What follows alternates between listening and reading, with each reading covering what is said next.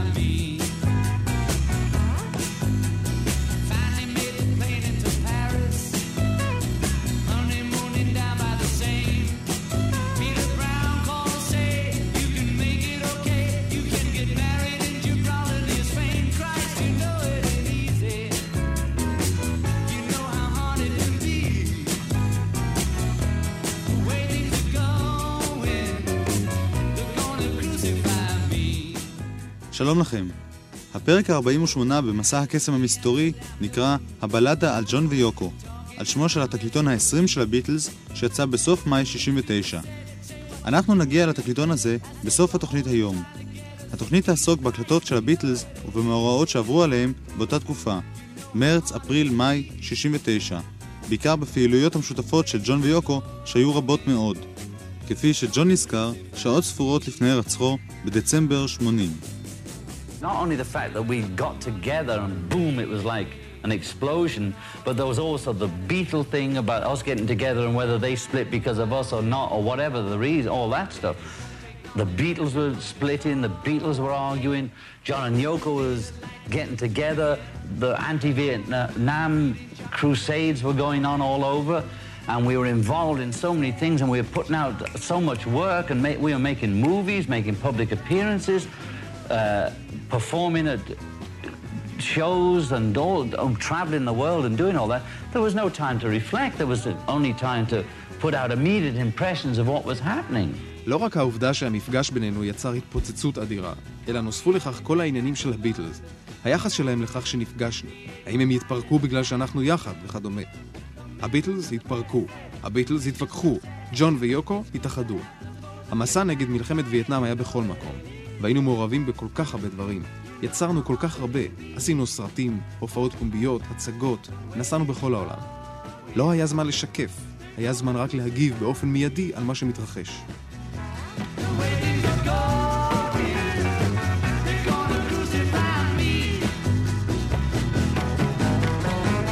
והנה דוגמה לפעילות מוזיקלית משותפת של ג'ון ויוקו, קטע שהוקלט בהופעה בשני במרץ שישים ותשע בקיימברידג'. This is a piece called uh, Cambridge nineteen sixty-nine.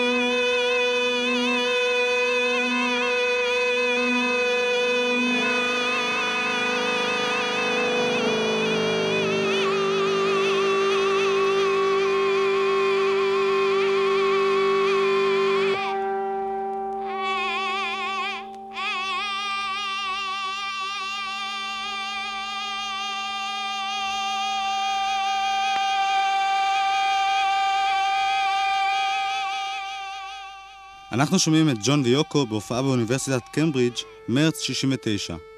בהופעה הזו ליווה ג'ון את יוקו, היא הייתה הכוכב הראשי. ג'ון חש לפתע ביחס של ניכור, בדומה לזה שיוקו הייתה רגילה לחוש בין אנשי הפופ. ג'ון משחזר. When we arrived in Cambridge, and the, the, it was a, supposed to be a avant-garde, that word again, jazz thing, right? And there was a guy called John Tchicai, who was apparently a famous avant-garde sax guy, or jazz sax guy. I didn't know any of them. A few people who I don't remember the names of, they were there too. And I turned up as, as her band, you know. And the people were looking at it, is it, is it? You know, I just had a guitar and an amp, and that was the first time I played that style, just pure feedback and whatever it is on that track. And uh, the audience were very weird, because they were all these sort of intellectual artsy-fartsies from Cambridge. They were uptight because the rock and roll guy was there, even though I wasn't doing any rhythm. If you hear it, it's just pure sound, because what else can you do when a woman's howling? You know, you just go along with it, right? הגענו לקיימברידג', זה היה מופע ג'אז אוונגרדי. היה שם נגן בשם ג'ון צ'יקאי, שהיה ידוע בתור נגן סקסופון אוונגרדי. אני לא הכרתי אותם, היו שם עוד נגנים, ואני הופעתי בתור להקת הליווי של יוקו. אנשים הסתכלו ואמרו, זה הוא? זה הוא? הופעתי רק עם גיטרה ואמפליפייר, וזו הייתה הפעם הראשונה שניגנתי בסגנון הזה, פידבק טהור. הקהל היה מוזר מאוד, כל מיני אומנים מטומטמים מקיימברידג'. הם התעצבנו שהברנש הזה מתחום הרוק'נ'רול הופיע שם. למרות שלא ניגנתי בכלל קצב, אלא הפקתי צלילים סתם. מה עוד אפשר לעשות כשהאישה שואגת? אפשר רק להצטרף. The reaction I got from the quotes-unquote avant-garde group, not only in Cambridge, it was the same reaction that she got from the rock and roll people, like, what's she doing here? Or when I was doing the stuff with her, this little tight-knit avant-garde scene would be somewhat, the hell, who the hell is he? He's one of those pop. So we were both getting slack for not being in the right bag. They were trying so hard not to notice. You know that when you go in a restaurant, you can always tell people are trying not to look at you. You know, they're being cool, and you pick up this sort of vibes, or whatever you call it, coming from people not looking at you. You know, it's worse than when they look. הקהל היה מאוד מאופק. אלה התגובות שאני מקבל מהקהל האוונגרדי במרכאות, ולא רק בקיימברידג'. כמו שאנשי הרוק'נ'רול אמרו על יוקו, מה היא עושה כאן, כך אנשי האוונגרד שאלו, מה אני עושה שם? מי זה הברנש הזה? הרי הוא אחד מאנשי הפופ. הם ידעו מי אני, וניסו כל הזמן להעמיד פנים שהם לא מזהים אותי. אני מבחין כשאנשים מתאמצים לא להבחין בי. אני קולט את הוויברציות של אנשים שלא מסתכלים עליי בכוונה. זה הרבה יותר גרוע מכאלה שכן מסתכלים. ג'ון על ההופעה בלהקת הליווי של יוקו במרץ שישים ותשע. הקטע שאנחנו שומעים ברקע יצא לאור באלבום המשותף השני של ג'ון ויוקו. מוזיקה בלתי גמורה, חלק שני, חיים עם ההריות. בתקליט הזה, שיצא במאי שישים ותשע, נכללו גם ההקלטות של ג'ון ויוקו מבית החולים, הקלטות שכבר השמעתי לכם בעבר. ב-שנים עשר במרץ אלף תשע מאות שישים ותשע, לאחר תקופה ארוכה של שמועות, התחתן פול מקארטני עם חברתו לינדה איסטמן. בלונדון, בעיקר ליד ביתו של פול, התרחשו סצנות של היסטריה המונית. עשרות נערות התגודדו בקבוצות וביקעו ביחד את לכתו של אחרון רווקי הביטלס. נישואיו של ג'ון, שמונה ימים לאחר מכן, עוררו הרבה פחות התרגשות בקרב המעריצות הצעירות. ג'ון ויוקו נישאו בטקס חשאי בגיברלטר. אנחנו מתכוננים להציג הרבה התרחשויות ואירועים ביחד, אמרה יוקו. החתונה הוא אחד מהם. יוקו? ג'ון? יוקו? ג'ון? יוקו? ג'ון? יוקו? ג'ון? יוקו? ג'ון? יוקו? ג'ון! יוקו! ג'ון! Yoko! John! Yoko! John! Yoko! John! Yoko! John! Yoko! John! Yoko! Yoko! Yoko!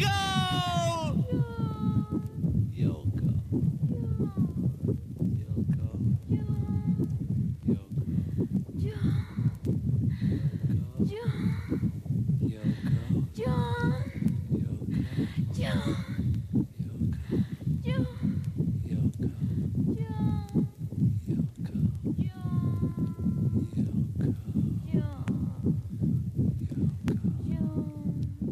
לכבוד החתונה הוציאו ג'ון ויוקו אלבום משותף נוסף.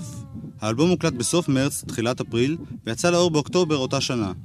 הקטע שאנחנו שומעים ברקע מופיע באלבום הזה. הוא נקרא ג'ון ויוקו, ונמשך באותה צורה עשרים ושתיים וחצי דקות. ג'ון, ששינה את שמו באלבום הזה לג'ון אונו לנון, מסביר את הרקע להוצאת אלבום החתונה. It was like our sharing our wedding with whoever wanted to share it with us. We didn't expect a hit record out of it. It was more of a, a that's why we call it Wedding Album. You know, people make a wedding album and show it to the relatives when they come round. Well, our relatives are the, what you call fans or people that follow us outside. So that was our way of letting them join in on the wedding. Bed Peace. Hair Peace. Hair Peace, Bed Peace. And we got married in Gibraltar. Oh. We wanted to get married on the cross-channel ferry. Mm-hmm. That was the romantic part, when we went to Southampton, and then we couldn't get on because she wasn't English and she couldn't get that day visa to go across, and they said, anyway, you can't get married, the captain's not allowed to do it anymore. האלבום הזה נוצר במטרה לשתף בחתונה שלנו את כל מי שרצה להשתתף. לא ציפינו שזה יהיה אלבום מצליח. זה היה אלבום נישואין, כמו שכל זוג עושה אלבום נישואין ומראה את התמונות לקרובים שבאים. הקרובים שלנו הם מה שקוראים מעריצים, כאלה שעוקבים אחרינו מבחוץ. אז רצינו לתת להם את האפשרות להשתתף בחתונה. אנחנו התחתנו בגיברלטר. בהתחלה רצינו להתחתן על מעבורת בתעלה, אבל היו בעיות של ויזה, כיוון שיוקו לא הייתה אנגליה, ולקפטן אסור להשיא אנשים יותר. It's the uh, Pillar of Hercules, and also symbolically they called it the end of the world at one point. There's some name besides Pillar of Hercules, that they thought the world outside was the, a mystery from there. So that was like the gateway to the world. So we liked it in the symbolic sense, and the rock foundation of our relationship. התחתנו בגיברלטר וזה היה נהדר. קוראים למקום סוף העולם, וזה היה סמלי. פעם חשבו שזה השער לעולם. קוראים לזה גם הסלע, וגם זה היה סמלי, היסודות המוצקים ליחסים בינינו. יוקו, יוקו. ג'ון, ג'ון, ג'ון, ג'ון, ג'ון, ג'ון. יוקו! ג'ון אונו לנון עם יוקו אונו לנון. ירח הדבש של ג'ון ויוקו הוקדש למבצע השלום הראשון שלהם. הם הודיעו שיבלו אותו בהפגנה של שלום ואהבה במיטה במלון הילטון באמסטרדם. רוב העיתונאים שהגיעו לסקר את מיטת השלום היו בטוחים שג'ון ויוקו מתכוננים להתעלס בפומבי. לאכזבתם גילו את ג'ון ויוקו יושבים במיטה, לבושים, כשמעליהם שלטים מיטת שלום ושיער שלום, שמחים לענות לשאלות העיתונאים בכל הקשור לשלום ואהבה. היה בין העיתונאים גם אחד משלנו, והוא זכה לתשומת לב מיוחדת ולרעיון בלעדי, ארוך ומעניין. היה זה עקיבא נוף, היום חבר כנסת, בשנת שישים ותשע, תלמיד בהולנד. נשמע ממקור ראשון על הפגישה של עקיבא נוף עם ג'ון ויוקו במיטת השלום, סוף מרץ שישים ותשע.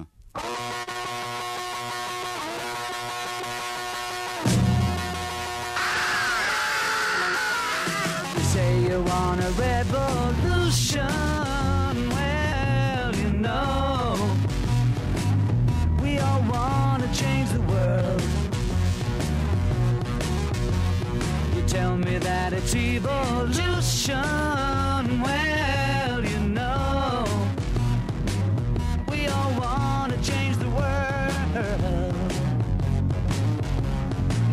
but when you talk about destruction, don't you know that you can count me out?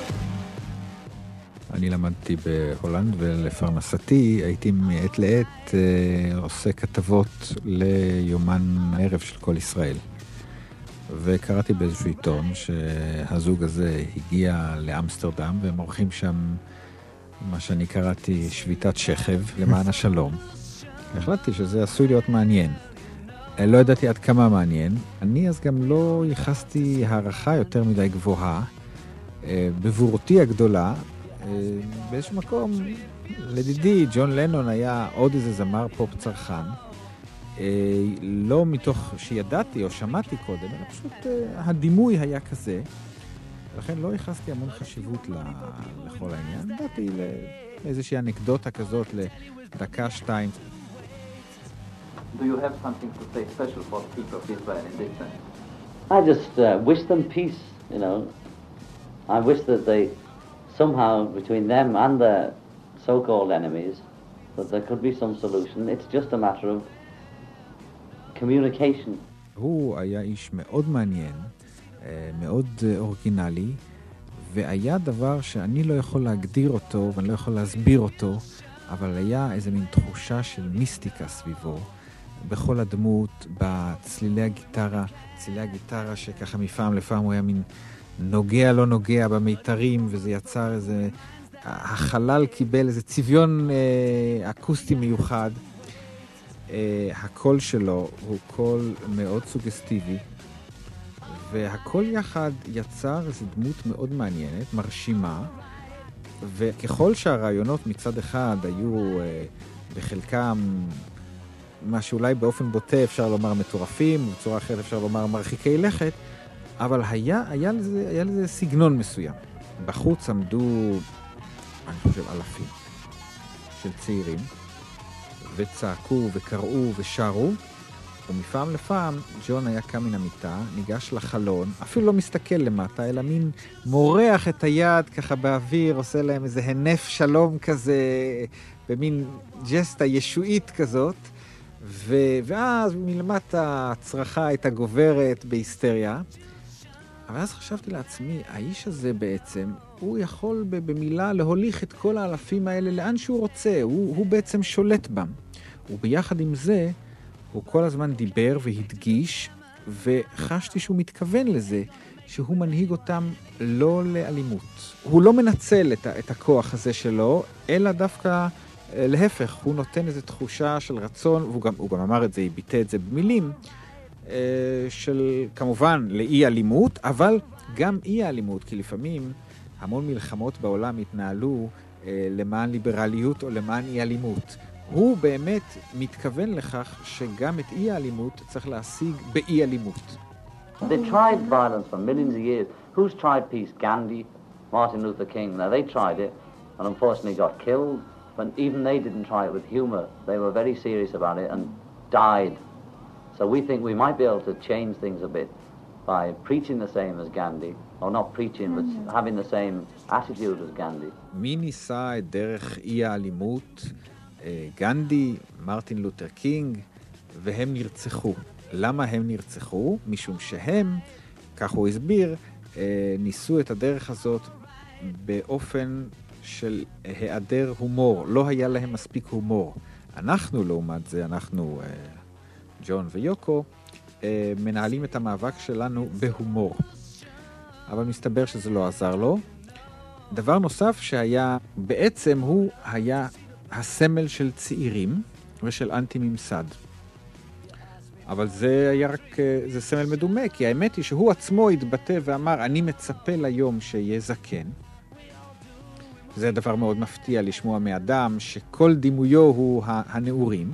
והוא דיבר באופן כמעט חיובי על הממסד, הוא אפילו אמר משהו כמו, לממסד יש צדדים חיוביים, הנה אנחנו אמר נשואים, ונישואים זהו מוסד ממסדי. וגם היא הוסיפה איזו אינטרפטציה שהם באים לא להפוך את הממסד, אלא לשפץ או לשנות. I think uh, the people that are not necessarily, because like people keep saying, why did you get married? That's an establishment game. The establishment has its good points like anything else. And the establishment has some, some truth within it. עכשיו, ההבחנה שאני עושה בין יוקו לבין ג'ון לנון, משום שהרעיונות שלו, דרך הדיבור שלו, כל התופעה היו בה המון זוויות חדות כאלה. והיא לכל האורך טרחה כל מה שהוא אמר באופן חד לנסות ולעגל. כל מה שהוא אמר באופן שהיה מקפיץ את הדמיון, היא קרקעה. יש כאלה שטוענים שהיא די שלטה בו בתקופה הזאת, שהייתה הדמות החזקה בין השניים. אינני יודע אם היא הייתה הדמות החזקה, אבל היא הייתה בלי ספק הדמות שלא נתנה שהוא יוציא משפט מבלי שהיא תאמר אחריו את המילה האחרונה. האם היו להם איזשהן הצעות מעשיות לגבי הבעיות במזרח התיכון? אמרו איזשהם אה, פתרונות אה, חצי מגוחכים על... נישואי תערובת, ובניית מגדל משותף על הגבול, וכנס של צעקות כדי להוציא אנרגיה באופן כזה, במקום ב... על ידי מלחמה. If you have a, a particular problem in the Middle East, I'd say, instead of uh, having violent fights, why don't you have a shouting contest where you shout and scream, you know, and find out who can shout the best, et cetera. That way you... Uh, get out of your energy. Or uh, why don't you build a building together, one, you know, two countries building a building together, you know, et cetera. There are many ways of solving this. האם אתה חשת שמבצע השלום הזה הוא תעלול פרסומת, או שיש להם באמת כוונה רצינית לשנות את העולם אולי? גם על זה בעצם הוא ענה, והמעניין שהוא דיבר בכנות רבה מאוד. אני שאלתי אותו, האם הדברים האלה אינם מסחור, והאם חלק גדול מהמוזיקה שלו איננו מסחור? ועל כך התשובה הייתה, נכון, אני אשם אם זו אשמה בהרבה מאוד מסחריות, אבל המסחריות הזו מאפשרת לי לעשות את הדברים שאני באמת רוצה. You know, I've been guilty of commercialism, if it's a guilty thing, but I write mainly, my best songs come out of the air, you know, I just write whatever comes through. You know, without doing that, I wouldn't be here in the Hilton. אתה בתור העיתונאי הישראלי היחיד שנפגש איתו, הצלחת להשיג ממנו דברים שאולי אף עיתונאי אחר אפילו לא חלם להשיג, וזה א' ביצוע לשיר לפני שהוקלט באלבום, וגם ביצוע לשיר ישראלי שלך. האמת היא שזה חדל להיות רעיון עיתונאי, והפך למין שיחה חופשית, עד כדי כך שבשלב מסוים אפילו שאלתי אותם אם הם יהיו מוכנים לבוא ולעזור לי במערכת הבחירות. ג'ון השיב שאם אני אייצג את הקו של השלום, אז הוא בהחלט יהיה מוכן לבוא. מכל מקום, השיחה שהתחילה, כמו שאני אומר, ברעיון עיתונאי ובצורה טיפה יבשה, ואני פתאום הרגשתי שיש מחיצה בעובדה שאני מקופטר ומעונב, והם בלבוש כל כך חופשי, והם במיטה, ואני על כיסא, ואז שאלתי אותם אם אכפת להם שהמשך השיחה יקבל צביון בלתי פורמלי, על ידי כך שאני אוריד את החליפה ואלבש פיג'מה, וגם אני אהיה במיטה, ונמשיך את השיחה בתוך המיטה. והם קיבלו את זה בהתלהבות, וכך אמנם נמשכה השיחה. הוא סיפר על העבודה שלו, וסיפר שהם עומדים להוציא אלבום חדש. הם זה הביטלס, לא ג'ון. הביטלס, כן. אם כי, אם כי אני כבר אז שמעתי מפיהם אה, גונים שהבהירו שהיחסים בתוך הביטלס הם קשים, אבל אה, הביטלס עמדו להוציא אלבום חדש, וג'ון שר את אחד השירים, I Want You, לפני שהאלבום יצא לאור, ובאינטרפטציה שונה מזו שבאלבום, יותר חופשית, יותר אינטימית, אני יותר אוהב אותה למען האמת, בליווי הגיטרה שלו. I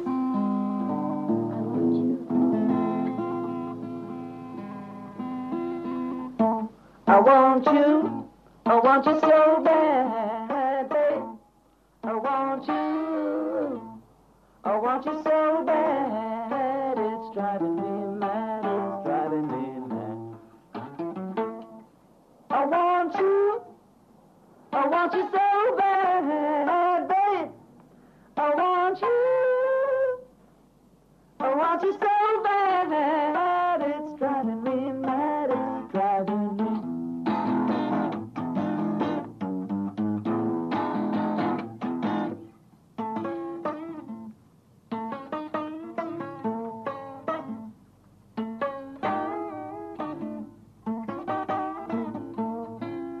me mad.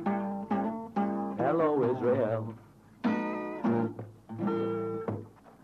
אחר כך שאלתי אותו אם הוא יודע איזשהו שיר בעברית, על מה שהוא השיב שפרט להווה נגילה, ואת המילים הווה נגילה הוא לא אמר, אלא הוא שר, הוא איננו יודע אף שיר בעברית. Only הווה נגילה, הווה, הווה נגילה, that's all I know, I'm sorry. ניצלתי את ההזדמנות וכתבתי את הבית החוזר בשיר שלי, כתבתי באותיות לטיניות, ובלי שום בעיה, הוא מיד בשמיעה ראשונה קלט ושר וליווה את עצמו, ואני מודה שאני עד היום אוכל את עצמי שלא המשכתי לכתוב גם את הבתים, כדי, ואז היה לי היום את מלוא השיר ג'ון לנון בעברית, אבל היום יש לי רק ג'ון לנון שר בית חוזר ב, מתוך השיר בעברית. One, two, three, four. ירושלים נשבענו כולם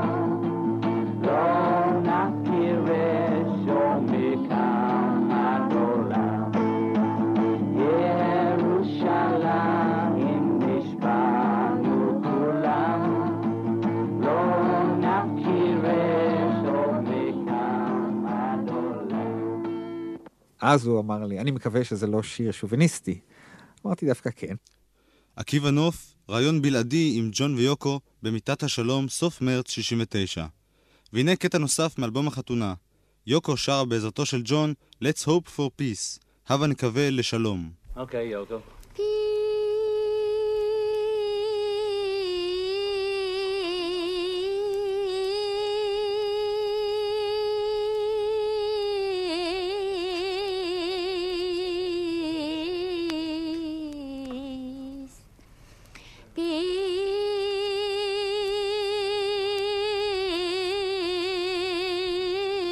peace. Let's hope for peace. Let's hope for peace.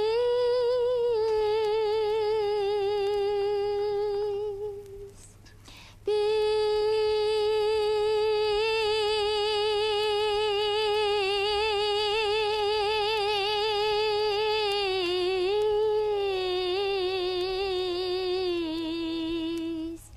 Let's hope for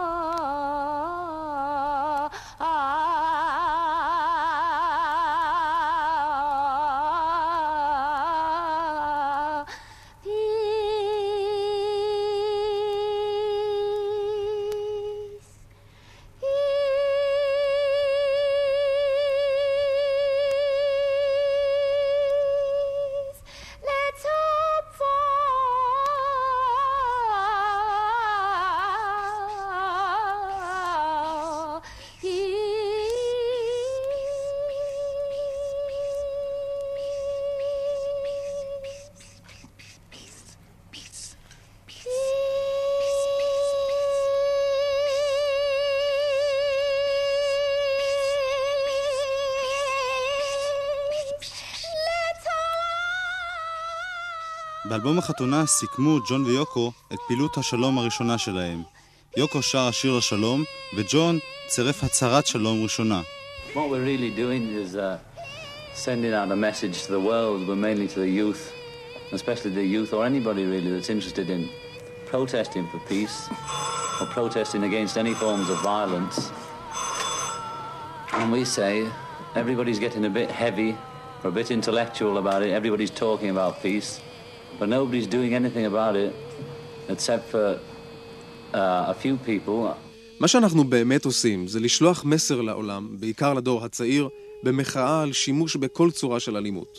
אנחנו אומרים, כולם מתייחסים לזה בכובד ראש ומדברים בצורה אינטלקטואלית על השלום. כולם מדברים על השלום ואף אחד לא עושה משהו בקשר לזה, חוץ מאנשים בודדים. And we did the bed event in Amsterdam and the bag piece in Vienna just to give people a an idea that there's many ways of protest and this is one of them and anybody could grow their hair for peace or give up a, de- a week of their holiday for peace or sit in a bag for peace. Protest against peace anyway, but peacefully, because we think that peace is only got by peaceful methods and that to fight the establishment with their own weapons is no good because they always win and they've been winning for thousands of years. They know how to play the game violence. And it's easier for them when they can recognize you and shoot you. But they won't, they don't know how to handle humor and peaceful humor. And that's our message really. אנחנו עשינו את אירוע המיטה באמסטרדם ואת אירוע הסכים בווינה כדי להראות לאנשים שיש דרכים רבות למחות וזו אחת מהם. כל אחד יכול לגדל שיער למען השלום, או לוותר על שבוע של חופש למען השלום, או לשבת בסק למען השלום, להפגין למען השלום בצורה שקטה. כי אנחנו חושבים שאפשר להשיג שלום רק בדרכי שלום. ללחום בממסד בנשק שלו זה לא יעיל, כי הוא תמיד מנצח. הם מנצחים כבר אלפי שנים. הם יודעים לשחק את משחק האלימות. זה קל להם יותר. הם יכולים לזהות אותך ולראות בך. אבל הם לא יודעים איך לטפל בהומור, ובהומור מלא שלום. זה בעצם המסר שלנו.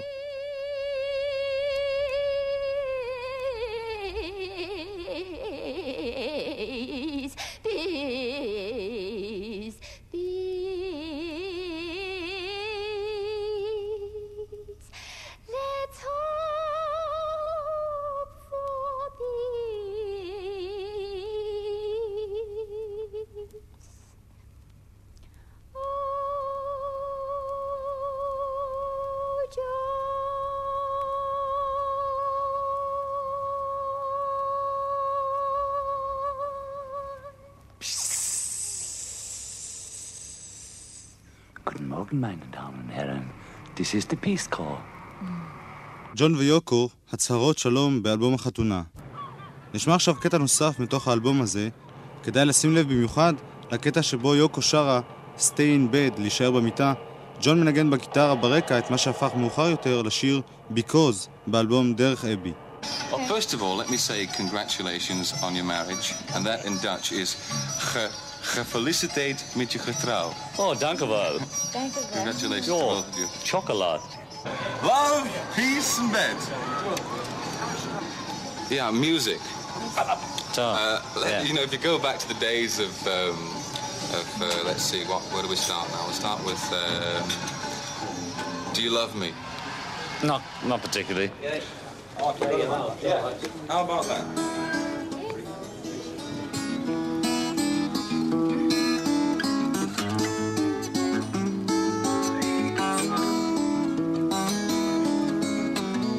Goodbye, Amsterdam, goodbye. Amsterdam. Au revoir. Okay. Dank u wel. Thank you. Dank u wel, alsjeblieft.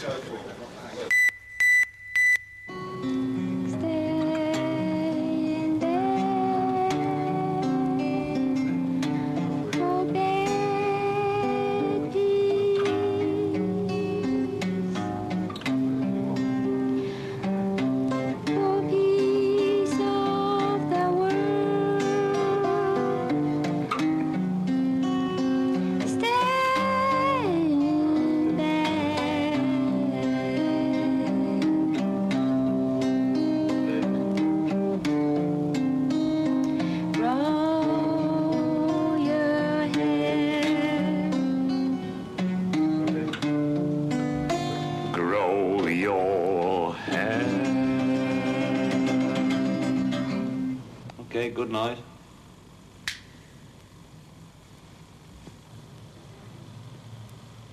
Now it's time to say good night, good night, sleep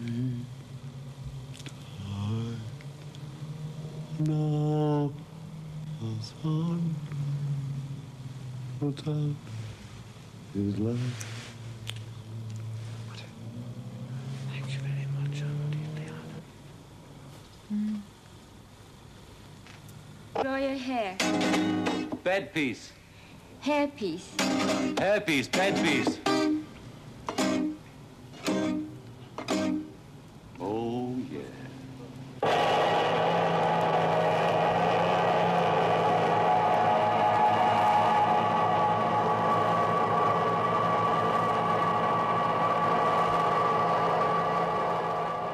Bed Peace, Hair Peace, מיטת שלום, שיער שלום, הפגנת השלום הראשונה של ג'ון ויוקו באמסטרדם בסוף מרץ שישים ותשע.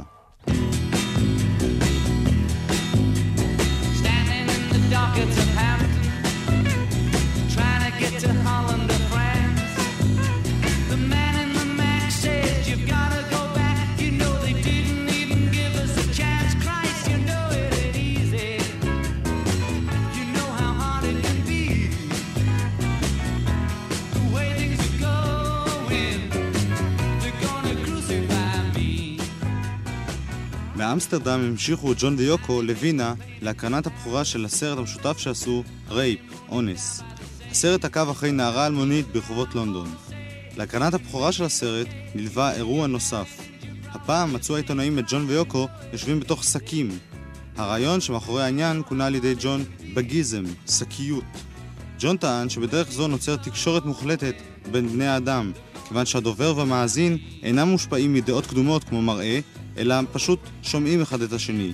אם יהיו יותר שקיות כאלה, אמר ג'ון, יהיה יותר שלום בעולם. We went to the famous uh, hotel in Vienna to put it on the T V there. It caused a riot. It was the biggest reaction the Austrian T V had ever had. I mean, there was complaints. There's no sex in it. It was just the constant, you think something's going to happen all the time. But nothing ever really happens, just the pressure on the girl as she's cracking up under the strain of these strange people following around. Yeah. But the Austrians never saw us. We were, what's that hotel?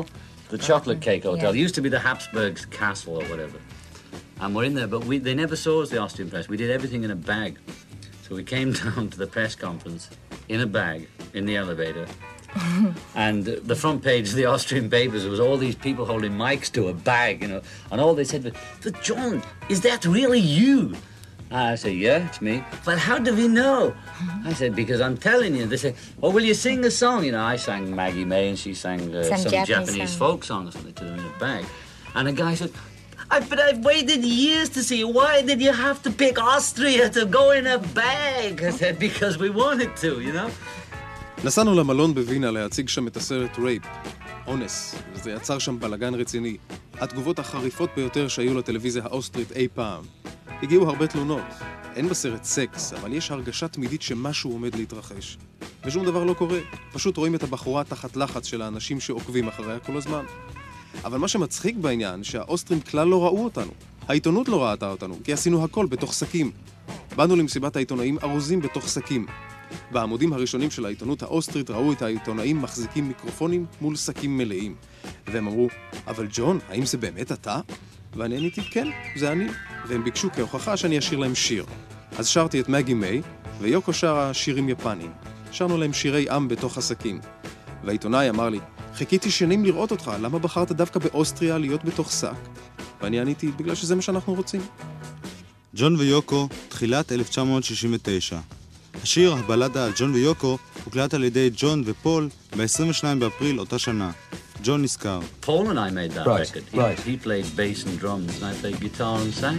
The Ballad of John and Yoko, by the way, was banned over here. Because they don't like the word Christ, you know, unless you were in a white robe, you can't say Christ here.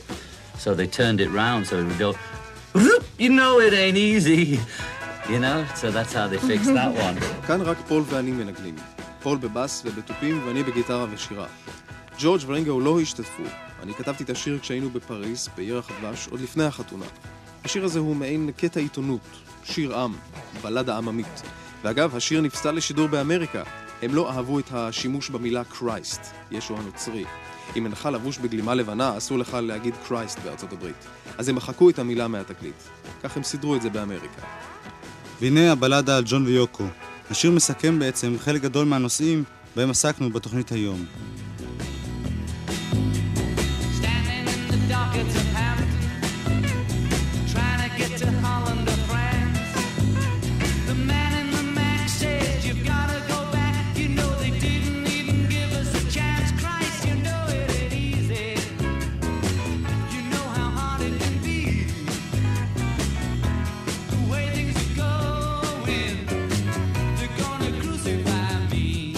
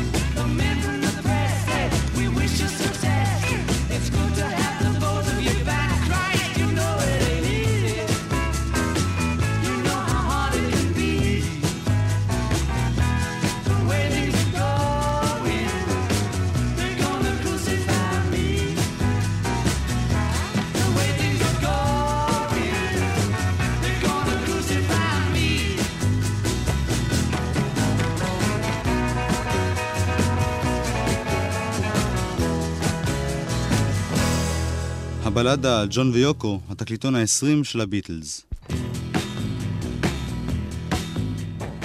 מעניין שדווקא השיר הזה, המסמל בשמו את הקרע בביטלס יותר מכל, הוקלט על ידי ג'ון ופול ביחד, עדיין מתוך ניסיון לשמור על שלמות הביטלס, לפחות כלפי חוץ. התקליטון הבלדה על ג'ון ויוקו היה להיט גדול ומצליח, אך בתוך הלהקה המשיכו היחסים להידרדר. פעילויות הסולו של ג'ון עם יוקו השפיעו מאוד על שלמות הלהקה. על המשמעות היותר עמוקה מאחורי הבלדה על ג'ון ויוקו אמר ג'ון באחד הראיונות האחרונים שנערכו איתו. Had the, the Beatles been less tense about it, there probably would have been some... There was a couple of jam sessions in Let It Be with Yoko and the, the Beatles playing, but they never got in the movie, of course. But uh, I understand it all now, but then we said, well, she just wanted to join in everything. Jam, you know, you know yeah. just so. join in whatever was going on. So we had no conscious thing about, well, we're here and they're there. We were just making music. חבל שהביטלס היו כל כך מתוחים בקשר ליוקו. היא השתתפה בכמה קטעים ב-Let It Be, והם כמובן הוצאו מהסרט. אני מבין את זה עכשיו, אבל אז חשבנו, למה לא משתפים אותנו? היא פשוט רצתה להצטרף לכל דבר. לא הייתה לנו הפרדה מודעת בין מה שאנחנו, כג'ון ויוקו עושים, ובין מה שהביטלס עושים. פשוט עשינו מוזיקה. האם הביטלס חששו שיוקו תפריד בין חברי הלהקה? נשאל ג'ון. I don't know whether they were conscious. I think looking back, you understand that before guys very close together and the women that we were with then, wives or girlfriends, had been the old-fashioned type of female that we all know and love, you know, the one that was in the, no, in, in the kitchen all the time with the baby, and she never came to the sessions even. You never saw the wives, only for openings when they did their hair, you know. And suddenly we were together all the time, sort of in a corner mumbling and giggling together and doing Two Virgins and Bags, and then Paul George, and what are they doing? What's happened to him? You know, and my attention completely went off them. Now, it wasn't deliberate. It was just like I was so involved and intrigued with what we were doing, and then we'd look around and see that, that we weren't being approved. אני לא יודע אם זה היה במודע. כשאני מסתכל על זה במבט לאחור, אני מבין את זה. היינו ארבעה בחורים, קרובים מאוד אחד לשני. והנשים שהיו לנו, שהיינו איתן, היו מהטיפוס האולד פשן של נקבה שכולנו מכירים ואוהבים, כאלה שנמצאות במטבח כל הזמן או עם התינוק, ואף פעם לא באות להקלטות. אף פעם לא ראינו את הנשים שלנו, אלא רק בהצגות בחורה חגיגיות כשהם באו עם שערות מסודרות וכדומה. ופתאום עם יוקו היינו ביחד כל הזמן. יושבים בפינת האולפן ומדברים ומפלרטטים ועושים תקליטים ביחד והופעות. ואז פול, ג'ורג' ורינגו אמרו, מה לעזאזל הם עושים? מה קרה לו? תשומת הלב שלי עזבה אותם לגמרי. זה לא היה בכוונה תחילה, פשוט הייתי כל כך עסוק ומעורב במה שעשיתי עם יוקו. ולקח לי זמן להסתכל מסביב ולהבין שזה לא מוצא חן בעיני האחרים. I understand how they felt, because if it had been Paul or George or Ringo that had fallen in love with somebody, got totally involved suddenly, it wasn't like, you know, somebody, George coming in and saying, I'm going to work with Eric Clapton in a band now, and screw you. It wasn't that kind of thing at all. אני מבין איך הם הרגישו, כי אם זה היה פול או ג'ורג' או רינגו שהיה מתאהב במישהי והיה מעורב בזה באופן מוחלט, זה היה פוגע בי. זה לא היה כמו שג'ורג' הודיע שהוא מנגן עם קלפטון ושנלך לעזאזל. זה לא היה דבר כזה בכלל. פשוט הייתי מעורב עד הסוף בעניינים עם יוקו. ואם אנחנו עוסקים כבר בבלדה על ג'ון ויוקו, מעניין מה הייתה דעתה של יוקו על הדברים. I was just amazed because I didn't know anything about England, really. And I was always in New York, so to speak. And uh, to me, he was just another Englishman. I didn't know about the Liverpool and that, you know, all that sort of thing. Just and... another Englishman. Well, you know what I'm talking about. And just sort of, yeah. The first impression I got from him was he's sort of handsome and sort of nice and uh, tender, I thought. But anyway, so I didn't know about all this macho trip, you know, that they were on. And he did look very nice and sort of... The feminine side of the society was represented by them in a way. You know, there was that too. So, he, they didn't come on like a box or anything, you know. אני הייתי מופתעת מאוד מהתגובות. בגלל שאני כמעט לא ידעתי דבר על אנגליה. תמיד הייתי בניו יורק, ובשבילי ג'ון היה עוד אנגלי אחד. לא ידעתי על ליברפול ועל כל הדברים האלה. ההתרשמות הראשונה שלי ממנו הייתה שהוא נחמד ועדין. לא ידעתי על הטריפ המאצ'וי שעבר עליהם באותה תקופה. זו הייתה הפתעה. ג'ון נראה לי פשוט בחור נחמד. היה גם צד פמיניסטי בביטלס. ג'ון לא נראה כמו מתאגרף או משהו כזה. הבלדה על ג'ון ויוקו. בצדו השני של הלהיט הופיע השיר של ג'ורג' הריסון, Old Brown Shoe, נעל חומה ישנה.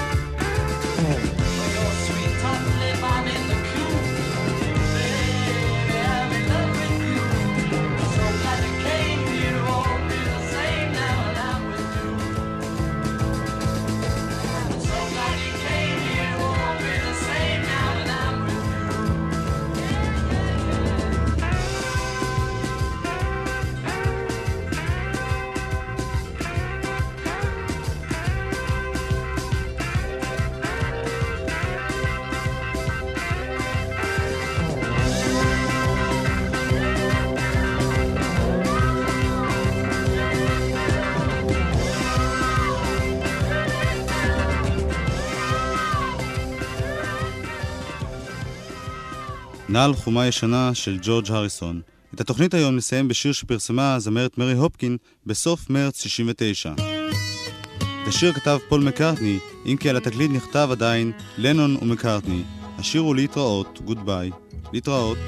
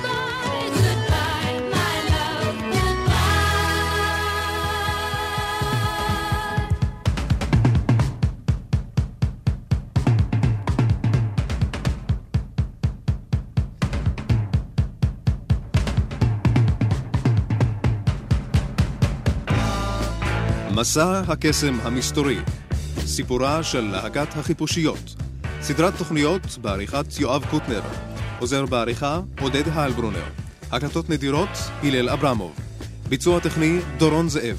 בתוכנית הבאה תנו צ'אנס לשלום.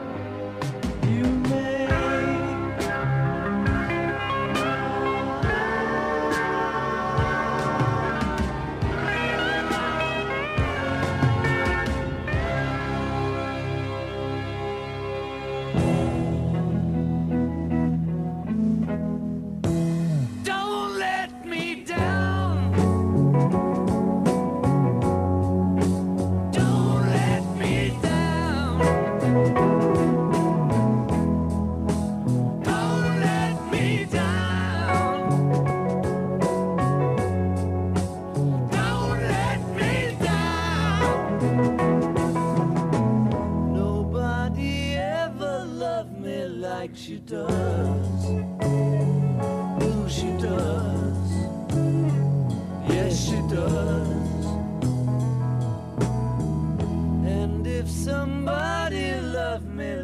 she does.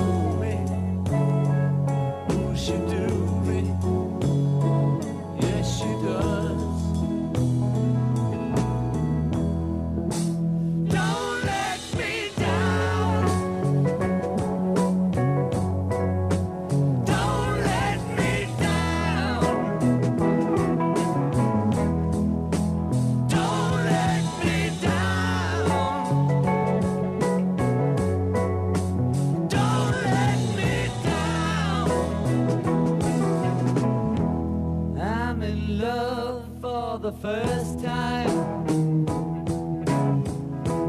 Don't you know it's gonna last?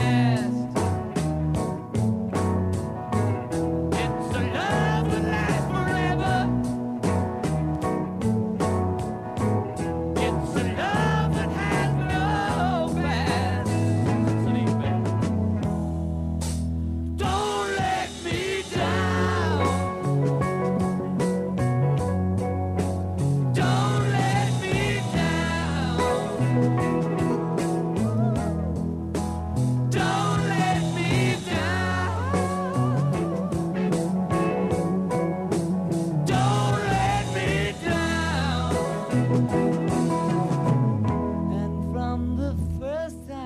She really done me. Ooh, she done me. She done me good. I guess nobody ever really done me. Ooh, she done me. She done me good.